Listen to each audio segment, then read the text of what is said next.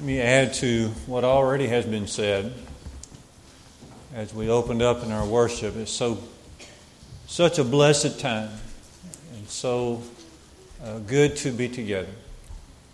We have this time during our worship. We'll focus where we focus on the Lord's uh, message to us, His Word, the Holy Scriptures. The theme this morning is "Don't be a thief." Don't be a thief.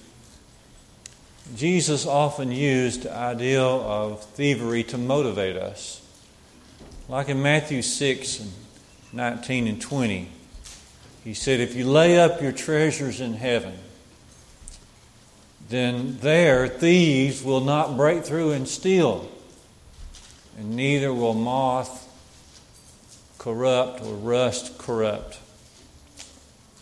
And you remember that Jesus, as he gives us the story of the Good Samaritan,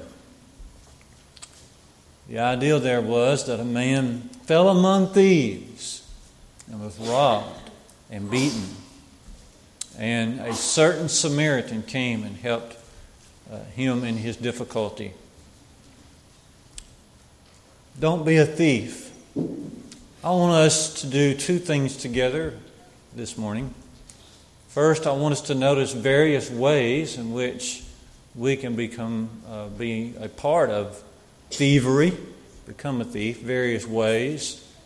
And then notice some uh, remedies, some things that can help us uh, to keep our lives uh, on focus with God. First, some various ways in which we can uh, become a thief. First, obviously, if we take that which does not belong to us, uh, something physical, then of course uh, God's uh, policy is that we should not do that. Ephesians chapter 4, uh, 28 says, Let him who stole steal no more, but rather let him labor with his hands that which is good, so that he may have wherewith to give to him uh, who is in need. Romans 2 and verse 21, Paul asked a couple of questions there. He says, Do you teach against stealing? And then, do you steal yourself? Uh, he's pointing out the idea of being consistent in our lives. Romans uh, 13, 8 through 10, uh, brings up several ideas about um, stealing. Romans 13, verse 10 says, um, that we ought not to do any ill to our neighbor. Love does not do that. Love does not do any wrong to his neighbor because love is the fulfillment of the law. The Apostle Paul in Philippians 4 and verse 8 says we ought to think on things which are honest, things which are honorable, things which are just. And so, obviously, the first way is to simply take that which does not belong to us. Many years ago, when we were in college, I heard um, a news clip about how that um, every year among in those days it was mainly grocery stores you know before walmart became giant and others became giant. But in those days in the grocery store days every year 500000 shopping carts were stolen every year. 500000 can you imagine someone taking off with a a shopping cart. Of course, as you know, the, the crime of shoplifting is in the billions of dollars. We've been blessed to watch uh, children grow up through uh, Bible camps, Bible camp, and seeing them uh, throughout the years. And one girl that uh, that we know, she is from um, Whitwell, uh, Tennessee.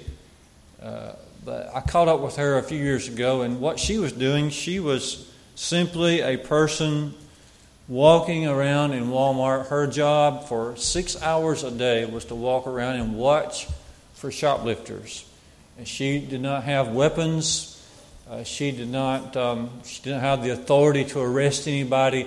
But she had. Uh, she was hired to report what she was seeing and to take pictures of what she was seeing. She was hired by, by Walmart to do that. She may be still doing that for all I know. And so, first of all, just simply taking that which does not belong to us uh, would be a part of being part of this, uh, violating this principle of God. Honesty is not just the best policy, it is God's uh, policy. A second way to be involved in thievery is to mess with someone else's property, to manipulate somebody else's uh, property. Jesus condemned the Pharisees in Luke 20, verse 47, because they devoured widows' houses. Somehow or another, they, they in their schemes took possessions or uh, ran widows away from their houses. And back in Proverbs 22, verse 8, interesting, interesting command given there. In Proverbs 22, verse 8 says, Remove not the ancient landmarks. Remove not the ancient landmarks. That is, people in olden days, they would mark their property with, with a stone or with a stick or a log, and then some dishonest people neighbors or whatever would move those landmarks in order to take in more property than what would belong to them. And so to, to manipulate, to mess with somebody else's property is part of being a, a thief, you see. It is not true that, that finders are the keepers. That's not true. The right thing to do is when we find something is to find uh, the rightful owner and work very hard to get it back to the right, rightful owner. It's also very wrong to take someone else's property and dispose of it and to, throw it away. There's no situation where uh, that would be right at all. That would be wrong in God's sight. A third way in which to become a thief uh, is to have dishonest, uh, have a dishonest work ethic. an honest day's work for honest day's pay is simply just how it ought uh, to be. That's what the Bible uh, encourages. That's, that's the honest way to go about it. And, and vice versa for, the, for those who would employ somebody to make sure that they're giving a fair wage for those who are working. This is what is condemned in James 5 and verse 4. James 5, verse 4, where the um, James says um, that the wages, he says, the warning is to rich men he says, uh, Don't heap to yourself riches, because the wages of those who are working in your fields, because of your fraud, the wages of those who worked in your fields are calling out to the Lord. Calling out to the Lord. The Lord is very much aware of what we do uh, with our money. And so uh, James is giving that warning to uh, to rich people. And then to another way to be involved in thievery is to misrepresent uh, what is actually so. To misrepresent the facts is really just uh, thievery. You remember reading in, in Matthew chapter 2 how that the uh, Herod was all of a sudden uh, interested in um, this King of the Jews. The wise men came seeking the King of the Jews. And um, he encouraged them, you go find out exactly what time and where this, this King of the Jews is, and come back and tell me, because I want to worship him also. And of course, we read that and we say, well, that, sure, Herod, we, we know what you want with the child. We know what, what you want. Okay. But he's misrepresenting his intentions. Okay.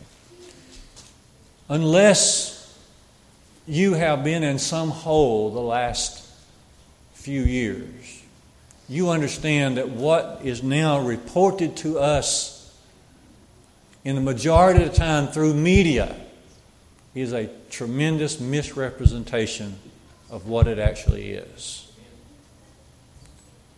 And so that is thievery thievery of people's thoughts, thievery of people's times, and oftentimes thievery of people's own uh, money and their own lives. Now, to just move along in this idea of how that a person can be involved in, in thievery, I want you to think about gossip. Gossip. 1 Timothy 5 and verse 13 and 14 Paul condemns those who would go about, go about from house to house as talebearers. Okay. The first problem was they become idle. They're not working with their hands, that which is good. They, they become idle. And that, that turns, most of the time, idleness turns into talebearing. Okay. And our situation today with the abundance of social media has made it easier, has not discouraged uh, talebearing. Now you don't have to physically go from house to house, you just go from house to house. And you're tell, still a lot of talebearing gossip. That is stealing. I think it, it's, it's in the old literature of our country, old literature of English language, may have been Shakespeare. But it was said one time in the old literature that if one steals my purse, then he is basically just taking some trash.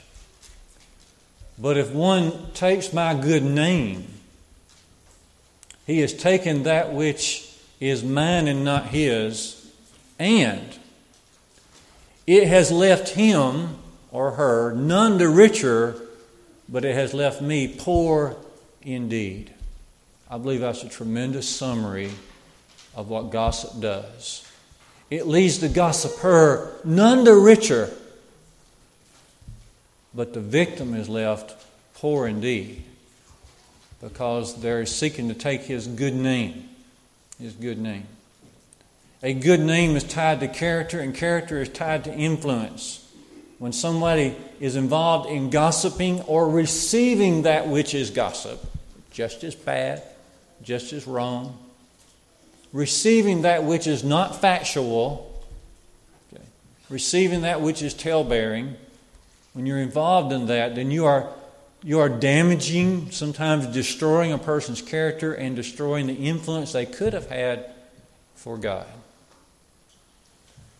There was a farmer years ago in the old days of our country, he was taking the money he'd made on his farm and going to take it into town to the bank.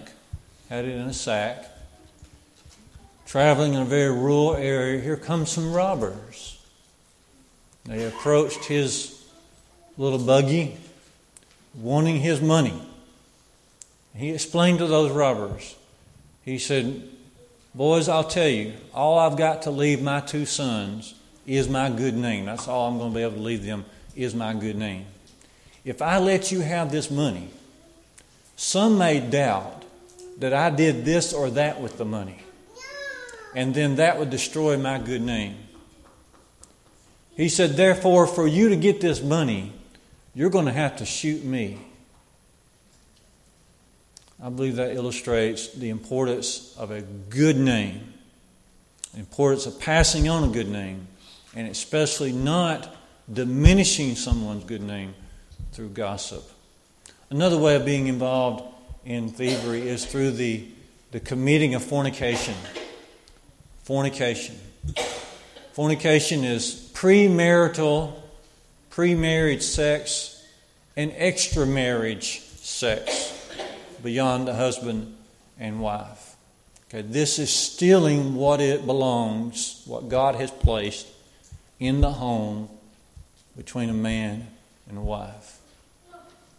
He's stealing it. You remember in Genesis 39 that Joseph was strongly approached by Potiphar's wife. And he explained to Potiphar, Potiphar's wife, that your husband has made me his right hand man. He has all that he owns, he has placed under my hand. None is greater than me in this house. And by the way, you are his wife. You are his wife. Genesis 39, 7 through 9. You are his wife. We must learn very, very early on that there are some things in life that does not belong to us and another person's wife, either in future prospect or in current prospect, does not belong to us, and neither does a husband. That is stealing. And then another way of being involved in thievery is to rob God. Malachi 3, verse 8. To rob God. The charge came through the prophet that some in his day were robbing God, and they said, How are we robbing God? And Malachi said, Through your offerings and through your tithes, through your giving, you have robbed God. The same can happen today. According to 1 Corinthians 16, verses 1 and 2, we are to give as we prosper. We are robbing God, number one, if we don't give as we are prospered. Number two, we rob God if we don't increase our giving whenever our means increase. If the income, income increases in our houses at any point, that means our giving is to increase. We rob God whenever we give out of one income when there may be two incomes or more incomes, two or more incomes in the house. We rob God if we only give out of one income instead of the two that's being brought in. We rob God also if we don't make it up. You know, it's, it's one thing to travel.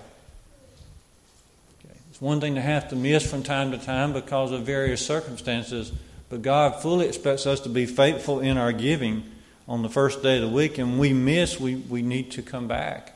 We must come back and make it up. We rob God if we don't do this. And I would say that you can become part of thievery as well whenever you take somebody else's life. I believe that's another way of robbing God. Okay. Isn't it God, Acts 17, 24 and 25, isn't it God who gives to all. He is giving to all. He gives to all life, breath, and all things. Life itself is a gift from God.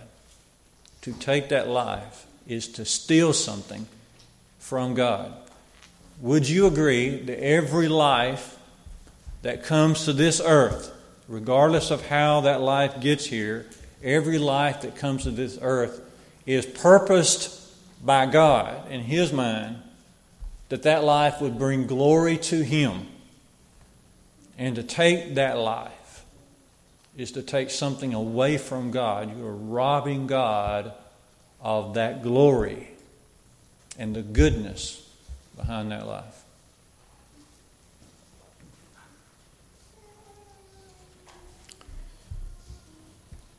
Suppose this suppose someone moved in next to you, a man who was a known killer. For some reason or another, he's just not had to go to jail, but he's a known killer. He's even he even talks about how that he has done other people in because he felt like it was the thing that needed to happen. What would your trust level be toward your neighbor? Would go up or down? You know it would go down.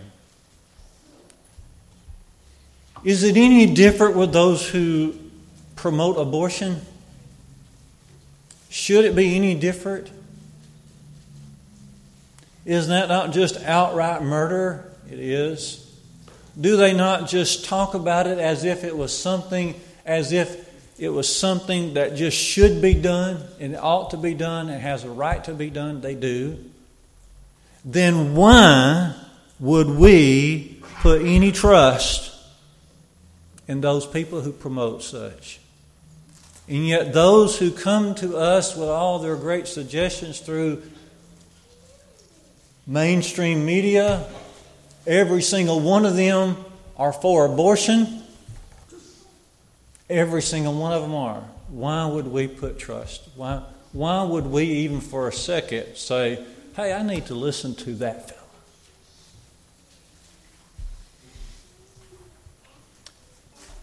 We're going to move now to our to the second part of our lesson, which is to simply think about some remedies that can help the world and certainly can help each of us to stay on focus with God. First of all, the idea of restitution, restoring, needs to be emphasized. You remember when Jesus went to Zacchaeus' house? Well, Zacchaeus found Jesus as he climbed that a sycamore tree. And he came to Jesus when they finally talked to each other. And he said, Half of my goods. Now, Zacchaeus was a tax collector. He said to Jesus, Half my goods I give to the poor. How many can say that? Half my goods I give to the poor. And if I find out that I have defrauded anybody, I restore to them, notice, I restore to them fourfold.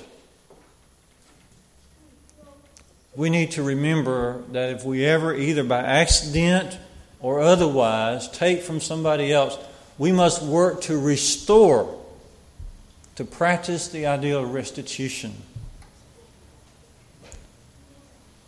I heard years ago a true story of a man who worked as a butcher.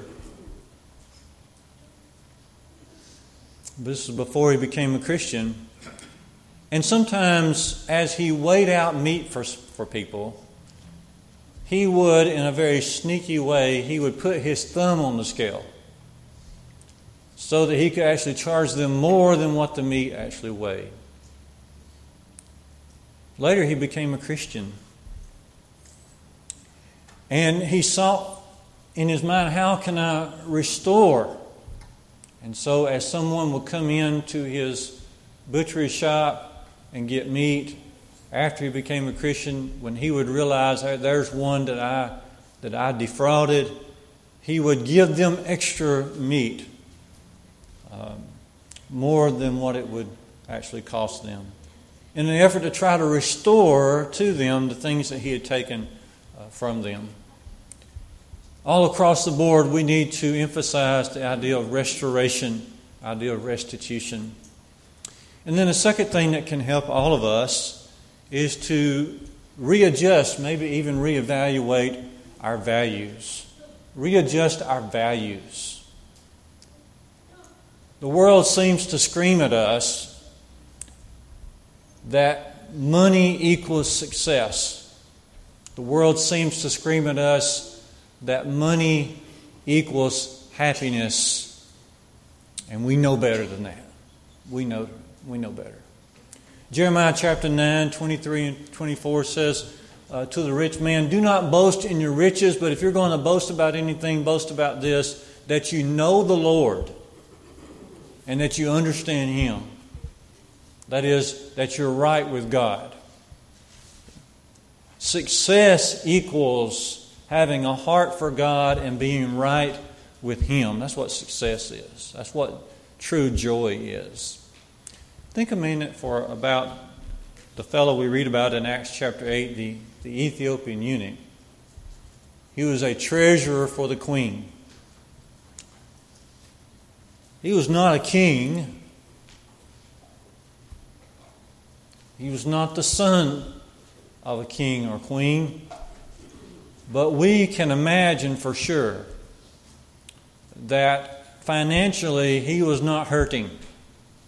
He was in a pretty high position. And yet, as he returned and Philip met him, he learned the truth about Jesus. They both went down into the water.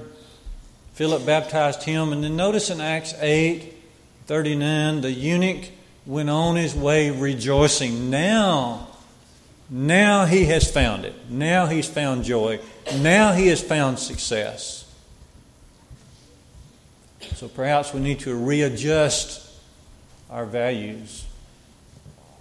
And then we need to remember this that honesty begins in the home.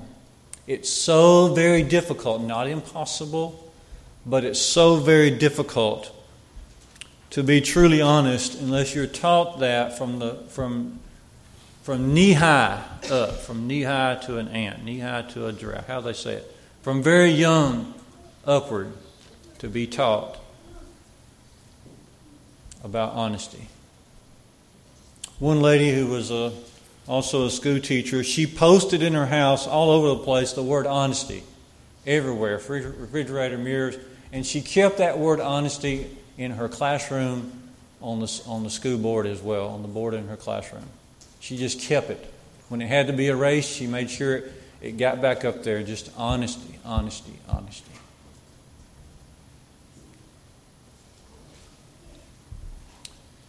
One of our teachers uh, in school told about how that they were traveling down an old country dirt road one time, and over to the right was obviously a household that didn't have a light. And they had chickens running everywhere. It just so happened that as they passed by, one of the chickens ran out in the road and was run over by their car. He said that his dad stopped, got out, and went to the front door of the house and said, I just hit one of your chickens, and I want to pay you uh, for this. Obviously, one of the means of making it in their household was uh, their chickens and the sale of their eggs.